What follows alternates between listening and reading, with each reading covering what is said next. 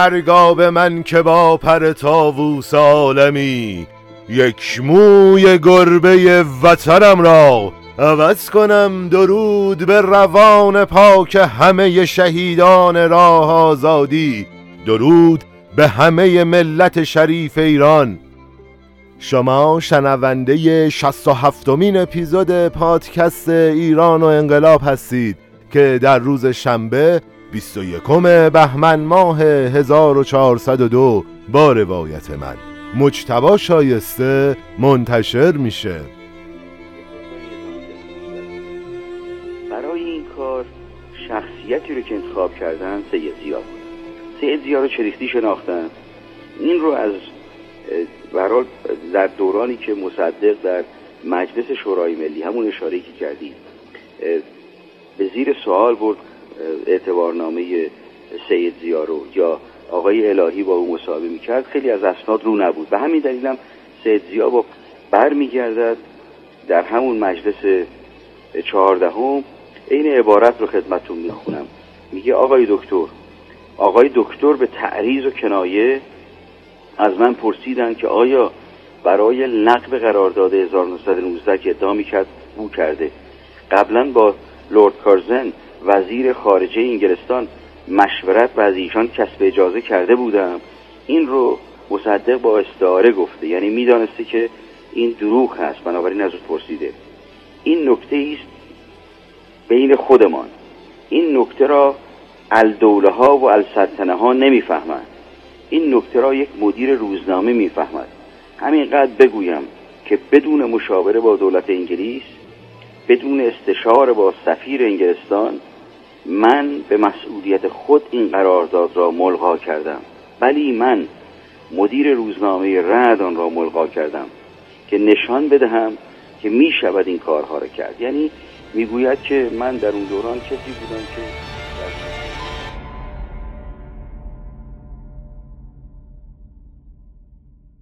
خب ما توی اپیزود قبل بررسی نفوذ و قدرت احزاب افراد و نهادهای سیاسی با وجود پایگاه های اجتماعی رو شروع کردیم و توی اپیزود قبل به صورت مفصل به بررسی نفوذ حزب توده در بین طبقه متوسط حقوق بگیر شهری پرداختیم. گفتیم که بیشتر رده های میانی و بالایی حزب توده رو طبقه متوسط حقوق بگیر تشکیل می‌دادند و این در حالی بود که مزد بگیران هم تعدادشون بیشتر بود هم باعث قدرتگیری حزب توده شده بودند. این منظور از مزد بگیران کارگرای روستایی و کارگرهای طبقه پایین تر هست. در ادامه به نفوذ این حزب در بین دانشجویان زنان نیروهای نظامی و روشنفکران پرداختیم و حالا وقتشه که بریم سراغ طبقه های باقی مونده و کار رو با طبقه کارگر شهری شروع کنیم.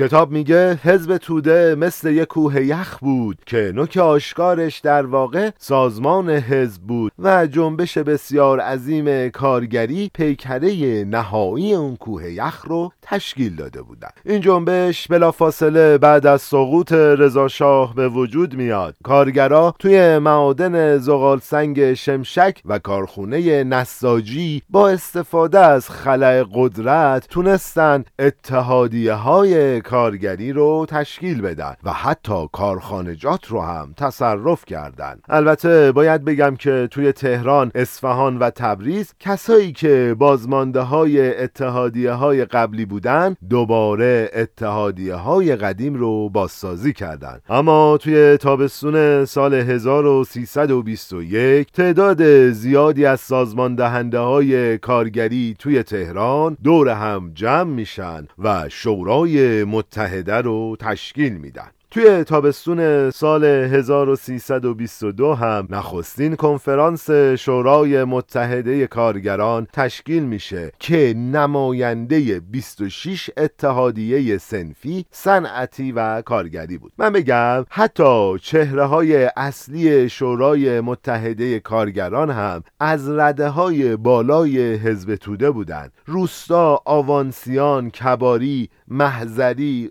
این اسمو قبلا نشنیدیم دیگه. ایشون یه کارگر چرمسازی بود و توی کمیته مرکزی موقت حزب توده بودش. جودت فرجامی و خامه و شاندرمنی و خیاط که عضو 53 نفر بودند جهانی و نجار که از فعالان جنبش کارگری قدیم بودند و در نهایت حکیمی و بابازاده. من از بقیه اسما و نمی‌دونم زندگی نامه ها گذر می‌کنم. بریم سراغ بقیه داستان.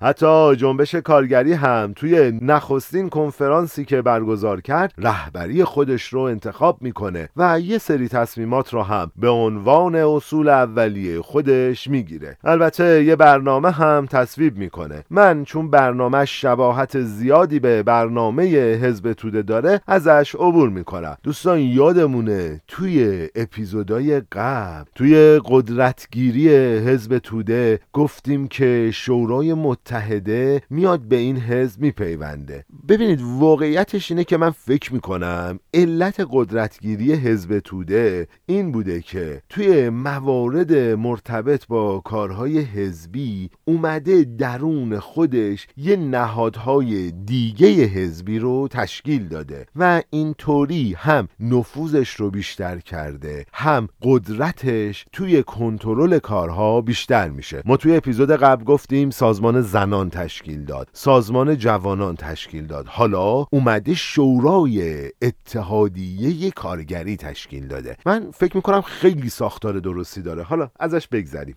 من یه نکته جالب بگم. کتاب میگه شورای متحده با اینکه کارگرا درگیر مسئله تورم شدید بودن اما از صحبت کردن در رابطه با اخلال توی صنایع جنگی و البته نفت به شدت پروا می‌کرده. حتی حزب توده موقع سازماندهی اعتصابات و تصمیماتی که در رابطه با اونها می‌گرفت صنایع وابسته به جنگ و البته نفت رو مستثنا می‌کرد. تو اپیزودهای قبل در رابطه باش حرف زدیم. به نظر این دو صنعت درگیری زیادی توی تأمین مالی و امنیت جانی مردم داشتن. یا توی اعتصاباتی که همین شورای متحده کارگرا توی سال 1322 راه انداخته بود سمت صنایع راه آهن به عنوان یه صنعت حیاتی نمیره. حالا خوبه که بگم حتی شورای متحده از اعتصابات غیر مجاز سال 1322 توی صنعت نفت در تأسیسات نفت ایران و انگلیس. توی کرمانشاه معادن زغال سنگ شمشک کارخانه سیمان تهران و البته مهمات سازی دولتی حمایت نمی‌کنه و اون رو یه خرابکاری فاشیستی عنوان می‌کنه. بعدها یکی از اعضای شورا تایید می‌کنه که دشمنای ما از بیمیلی ما توی ترتیب دادن اعتصابات در صنایع مهم و حیاتی سوء استفاده می‌کردند و ما رو به دوستی با کارخانه دارا متهم می‌کردن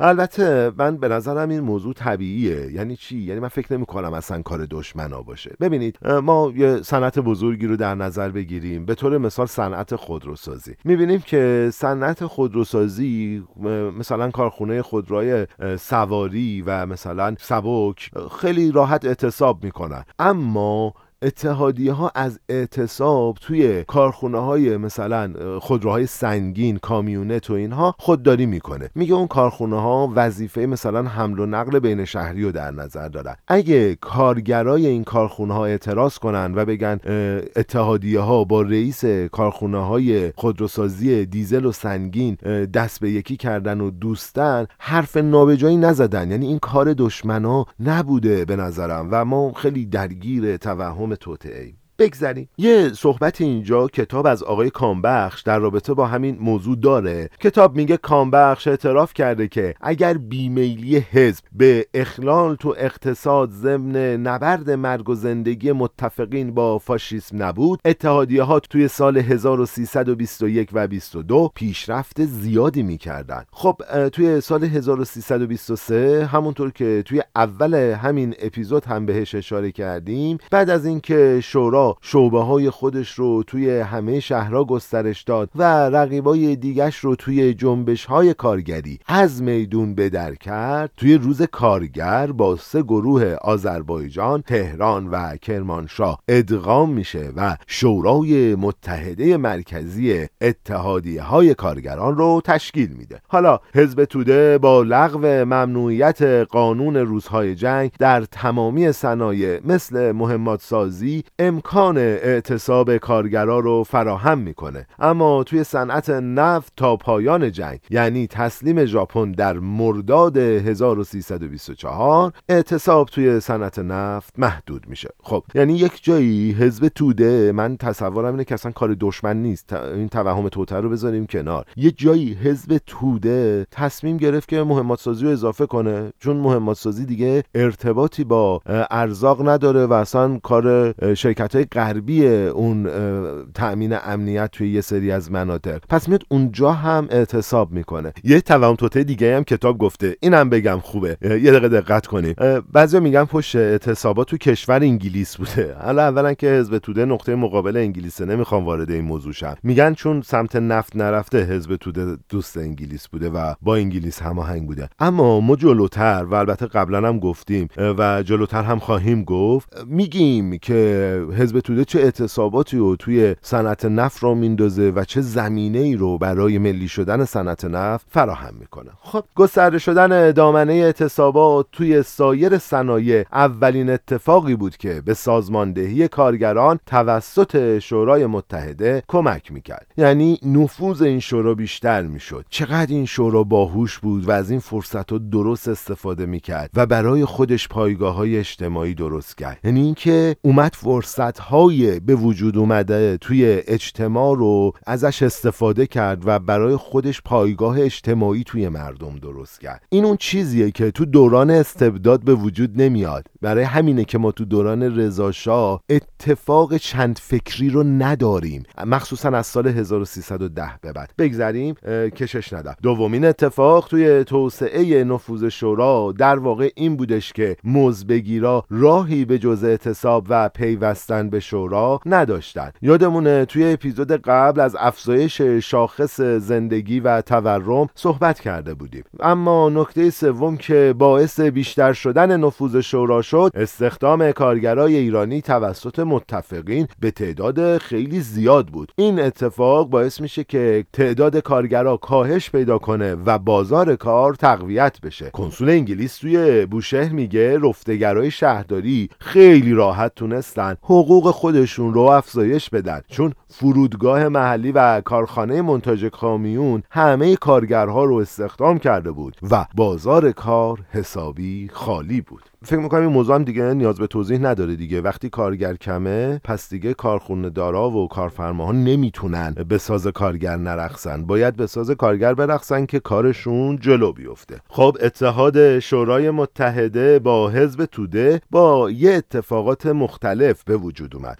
تو گام اول سازمان های حزبی به جمعآوری کمک برای کارگرای اعتصابی پرداختند. توی ادامه روشنفکرا برای کارگرا کلاس سوادآموزی تشکیل دادند. روزنامه زفر رو برای شورای متحده منتشر کردند. و یه نکته مهم حقوقدانای حزب هم. به طور قانونی انجمن حمایت از اعضای اتحادیه های کارگری رو تشکیل دادن. یه اتفاق مهم دیگه همین بود که قضات، مهندسا و افسرهای پلیس بارها از نفوذ خودشون برای حمایت از اعتصاب کننده ها استفاده کردن. من یه مثالش رو بگم و عبور کنم. کنسول انگلیس توی شیراز میگه توی اعتصابات شیراز وقتی همه اعتصاب کننده ها دستگیر شدن قضات اونا رو آزاد کردن که با آزاد شدن این افراد دوباره اعتصابات به راه افتاد. حالا شورای متحده یه همپیمان حزبی پیدا کرده. حزب توده از این مزایا استفاده می‌کنه و فقط توی سال 1323 بیش از چهل اعتصاب به راه میفته دوستان من دیگه از یه سری از آمارهای کلی عبور می‌کنم ولی همینقدر این آمار رو بدونیم بد نیست که نفوذ شورای متحده بین کارگرا توی سراسر ایران خیلی زیاد شده بود. شورا توی سال 1325 186 اتحادیه داشت که شامل 75 درصد نیروی نیروی کار صنعتی کشور بود و البته 160 اعتصاب رو هم سازماندهی کرده بود. این مورد نشون میده که شورا چه قدرت زیادی توی اون سال پیدا کرده بود. یه گردشگر خارجی میگه توفیق حزب توده توی بهتر کردن وضعیت کارگران مشهود بود. اگر فشارهای این حزب نبود هیچ وقت قوام قانون کار رو توی سال 1325 تدوین نمی‌کرد. یه موجه بدم یه اپیزود شاهکار هم داریم در رابطه با قوام السلطنه بهش می‌رسیم.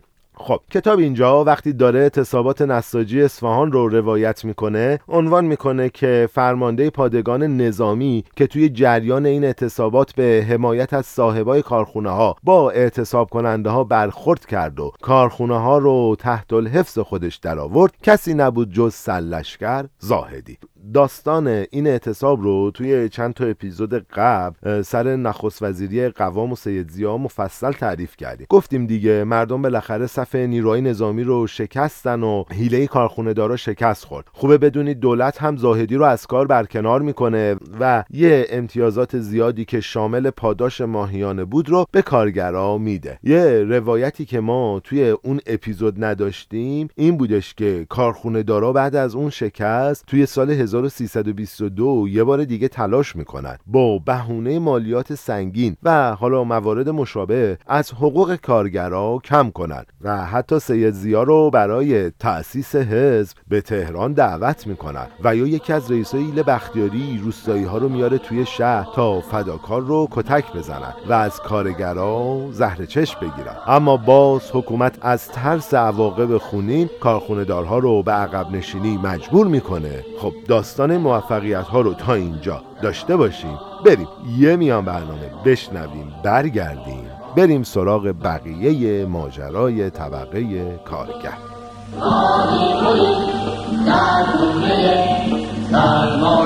شما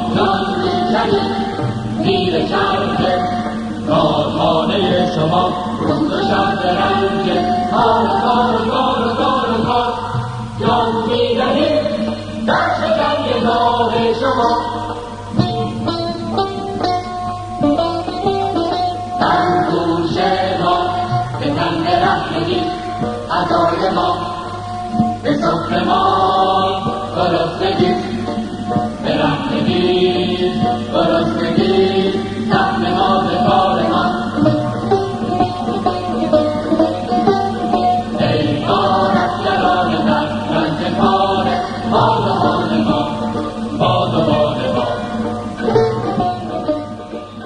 بعد از اون داستان موفقیت ها توی اوایل سال 1324 حزب توده توی اصفهان مجبور به عقب نشینی میشه. حالا چرا؟ نیاز شوروی به نفت عامل اصلی این عقب نشینی بود. البته کتاب ادعا می‌کنه که این یه ترفند تبلیغاتی برای مخالفان حزب توده بود تا از اعتصابات اصفهان عقب نشینی کنه. اما وابستگی اتحادیه های کارگری توی اصفهان به شورای متحده باعث ایجاد یه اختلالاتی توی سازماندهی اتفاقات اصفهان میشه. خب می‌دونیم دیگه اصفهانیا همیشه از اینکه زیر سیطره تهران باشن فراری بودن. خب همیشه هم تلاش می‌کردن استقلال خودشون رو داشته باشن و این یه امتیاز خیلی خوب برای مردم اصفهان بوده. طبیعی این موضوع دیگه. به هر حال اصفهان سالهای دور توی مدت زمان زیادی پایتخت ایران بوده. حالا رؤسای ایلهای قشقایی بختیاری و ایلات خمسه متأثر از همین داستان یه ائتلاف علیه حزب توده رو تشکیل میدن. حکومت محافظه کار سطر هم یه سیاستمدار ضد کمونیست رو استاندار اصفهان می‌کنه. داستانش رو قبلا توی اپیزودهای قبل گفتیم. می‌تونید این روایت رو با وقایع اون موقع تطبیق بدید که یه دید بهتری پیدا کنیم. یادمونه دیگه رهبرای کارگری رو این استاندار دستور دستگیریشون رو داد. بین اشایر سلاح تقسیم کرد تا علیه کارگرای اعتصاب کننده استفاده کنند و توی مناطق کارخونه ها حکومت نظامی اعلام کرد. روزنامه سید زیا نوشت حزب توده سرمایهدارهای کوچک رو مثل سرمایهدارهای بزرگ تهدید می‌کنه چون اصلا حزب توده مالکیت خصوصی رو نشانه گرفته و داره علیه اون مبارزه می‌کنه. از طرف دیگه دو واعظ بزرگ شهر هم به مبارزه مذهبی با حزب توده می‌پردازن و اونو به عنوان توطعه کمونیسم الهادی معرفی می‌کنن. یه نکته بگم کنسول انگلیس یه جا در این باره می نویسه که مزیت مهمی که مخالفای حزب توده دارن استفاده از احساسات شدید مذهبیه که خیلی راحت میشه اونو برانگیخت. دوستان من این نکته کنسول رو خیلی دوست دارم. خیلی. میگه مخالفای حزب توده از احساسات شدید مذهبی عوام و مردم استفاده می‌کنن و اونها رو علیه حزب توده میشورونن. این خیلی نکته داره. بگذریم ازش. خب اون موارد تهدید یه طرف از یه طرف دیگه زمیندارای بزرگ از ترس اینکه خب حزب توده توی روستاها رخنه کنن میان با صاحب کارخونه ها متحد میشن. 150 کارگری هم که رهبری جنبش ها رو به عهده داشتن اخراج میشن. از یه طرف دیگه کارخونه دارها از حزب وطن حمایت مالی می‌کنه و اتحادیه دهقانا و کارگرا حقوق اعضاش رو ده درصد افزایش میده. حالا با همه این اقدامات همه به پایه های حزب توده حمله می‌کنن. توی فروردین سال 1324 حزب سید زیا بیشتر از هزار نفر رو برای حمله به دفاتر حزب به اصفهان میاره که پلیس هم البته دخالتی نمی‌کنه و در نتیجه حزب توده به ضعیفترین حالت خودش توی اصفهان می‌رسه.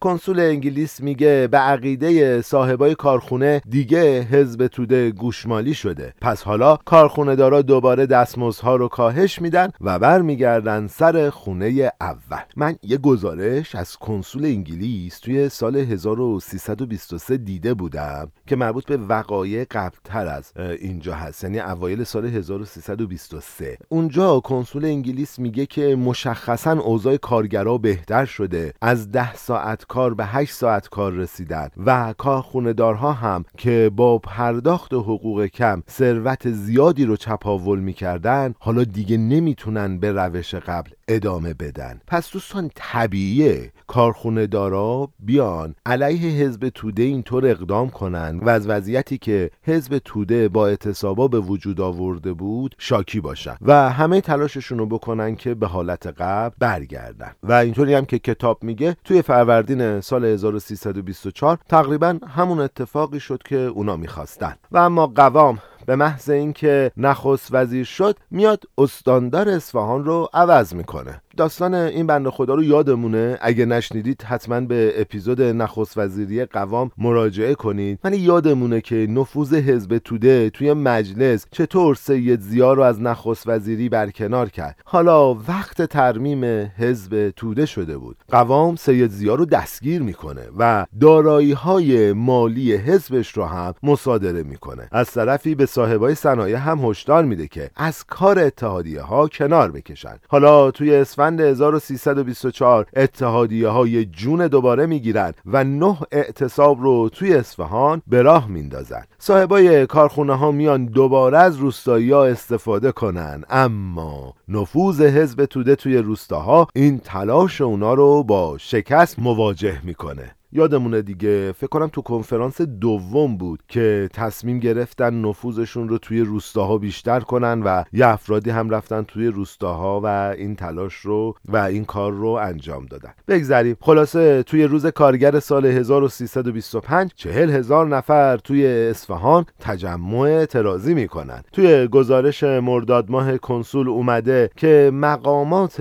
محلی تسلیم حزب شدن و کارخونه دارها هم ترس زیاد حتی پا به کارخونه هاشون نمیذاشتن. حتی کنسول هشدار داده بود که حزب توده آماده به دست گرفتن قدرت توی اصفهانه. کنسول میگه گسترش حمایت سیاسی از طریق حکومت مرکزی پشتیبانی که کارگرا از حزب داشتن سرخورده شدن کارگرا از حزب سید زیا و مهمتر از همه توانایی قابل توجه اتحادیه های هوادار حزب توده توی انعقاد قرارداد کار با کارگرا عامل این نوزایی حزب توده بود. من مجبورم از داستان توسعه دوباره حزب توده توی کارگرای صنعت نفت اینجا گذر کنم. باشه طلبتون توی ویژه برنامه ملی شدن صنعت نفت. خب یه نکته جالب که توی این قسمت از حزب توده کتاب بهش اشاره می‌کنه اینه که یه وابسته نظامی از اوضاع آبادان و خوزستان اینطور گزارش میده. اوضاع اگر در ظاهر آرام به نظر میآید اما در اصل سخت و وخیم هست. با یک اعتصاب ساده کار تولید راکت می شود رهبران حزب توده تلاش به برقراری نظم دارند. شاید در زبان به خشونت توصیه می کنند اما در عمل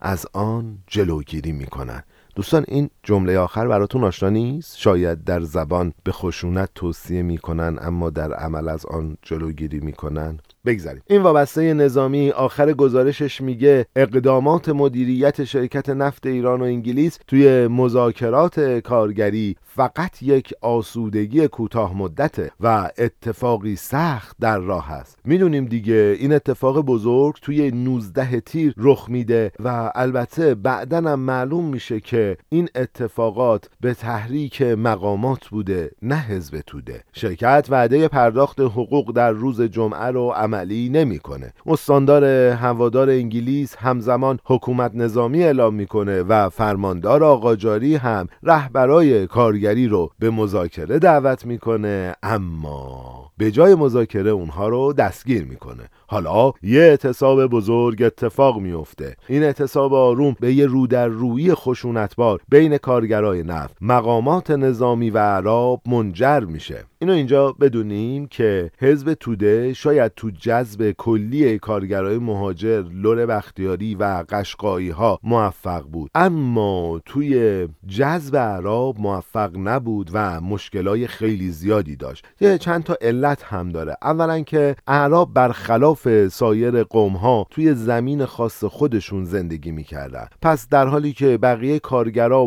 مهاجر بودن اعراب زیر نظر رئیس قبیله خودشون بودن. علت دوم این بودش که کارگرای عرب اوضاع بهتری توی صنعت نفت نسبت به بقیه داشتن. چون اونا به صورت یه مزد بگیر شخصی نبودن و به عنوان یه کارگر قراردادی با شیوخ خودشون قرارداد داشتن و به اونها وابسته بودن. و به جای اینکه مثل کارگرای مهاجر دستمزد روزانه بگیرن حقوق مقطعی یا همون هفتگی و ماهانه داشتن. پس نگرانی بقیه کارگرا مثل ساعت کاری کمتر و حقوق روز تعطیل و چیزای مشابهش رو نداشتن. سوم اینکه رئیس قبیله های عرب حزب توده رو دشمن خودشون می‌دیدن. چرا که اونا انگلیس رو حامی اصلی خودشون می‌دونستن و از یه طرفی میترسیدن با تحریک حزب توده. اقتدار اونها بر کشاورزا از بین بره. حالا عرب یه اتحادیه کشاورزا رو تشکیل میدن و این نگرانی که این اتحادیه تبدیل به یک اتحاد قومی عربی بشه افزایش پیدا می‌کنه. حزب توده اتهام تجزیه خوزستان از ایران رو به این اتحادیه وارد کرد چرا که اونها در حال دریافت اسلحه از شرکت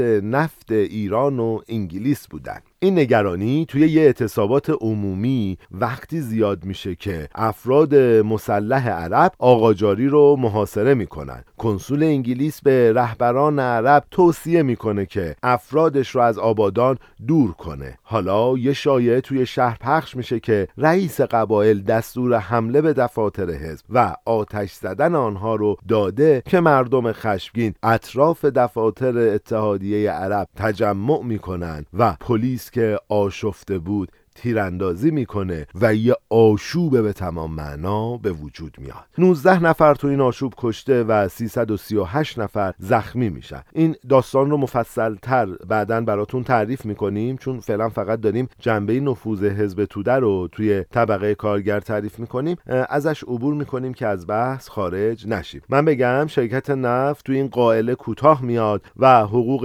روزانه رو به 35 ریال افزایش میده و قبول قبول می‌کنه که روز تعطیل رو هم حقوق پرداخت کنه. یه سری داستان جذاب و نامنگاری داره که مربوط به شرکت نفت ایران و انگلیسه و حتما بعدا بهش می‌رسیم و دربارهش صحبت می‌کنیم. اما بعد از اوج موفقیت های شورای متحده توی تابستان 1325 یه رخدادهایی سبب ضعیف شدن این گروه میشه. اعتصاب عمومی آبان توی تهران یک دوره زوال چهار ساله رو برای این گروه آغاز می‌کنه. قبلتر هم رهبرای جنبش کارگری و اعتصابات توی صنعت نفت رو دستگیر کرده بودند و 813 کارگر تبعید شده بودند توی سایر صنایع هم اوضاع به همین منوال بود. من بگم توی بهمن 1327 فعالیت شورای متحده همراه با حزب توده غیر قانونی میشه و بعدا مفصل در رابطه باهاش صحبت می‌کنیم. خروج نیروهای متفق از ایران باعث میشه که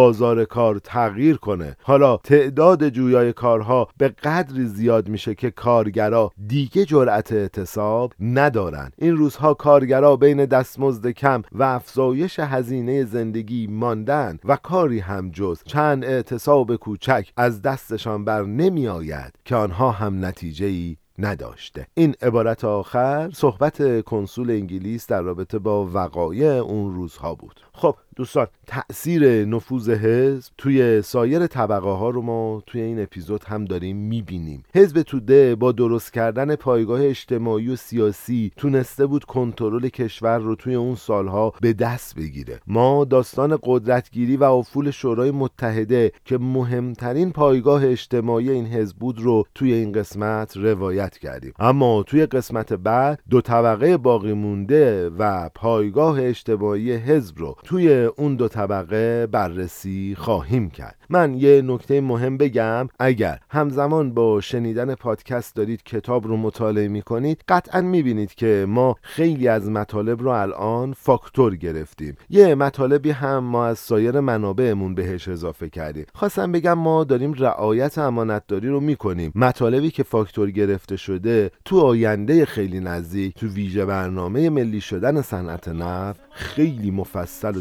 جذابتر روایت میشه.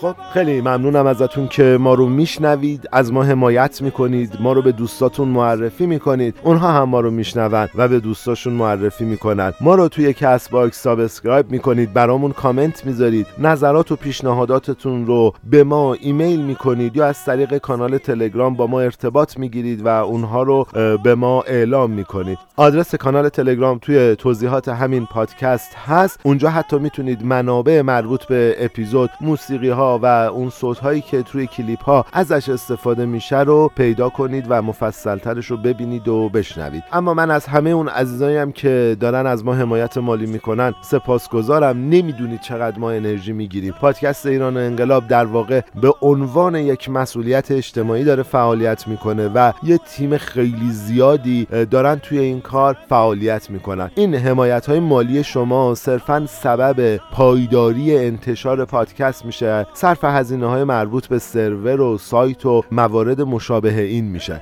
و در نهایت از همه اون کسایی که من رو توی ساختن این پادکست کمک می‌کنن و همراهی می‌کنن سپاسگزارم. محمد حسین منصوری توی انتخاب موسیقی و سرکار خانم. آیه آقا خانی توی انتشار این پادکست همراه و کمک حال من هستش. من از همه عزیزانی که اسمشون رو هم نیاوردم تشکر می‌کنم. آهان راستید لوگوی جدیدمون هم طراحی شده که به زودی منتشرش می‌کنیم. از علی مرادی عزیز هم که این لوگو رو برامون طراحی کرده سپاسگزارم. می‌دونید دیگه ما پادکست ایران و انقلاب رو منتشر می‌کنیم برای عزت اقتدار و سربلندی میهنم ایران. ایران من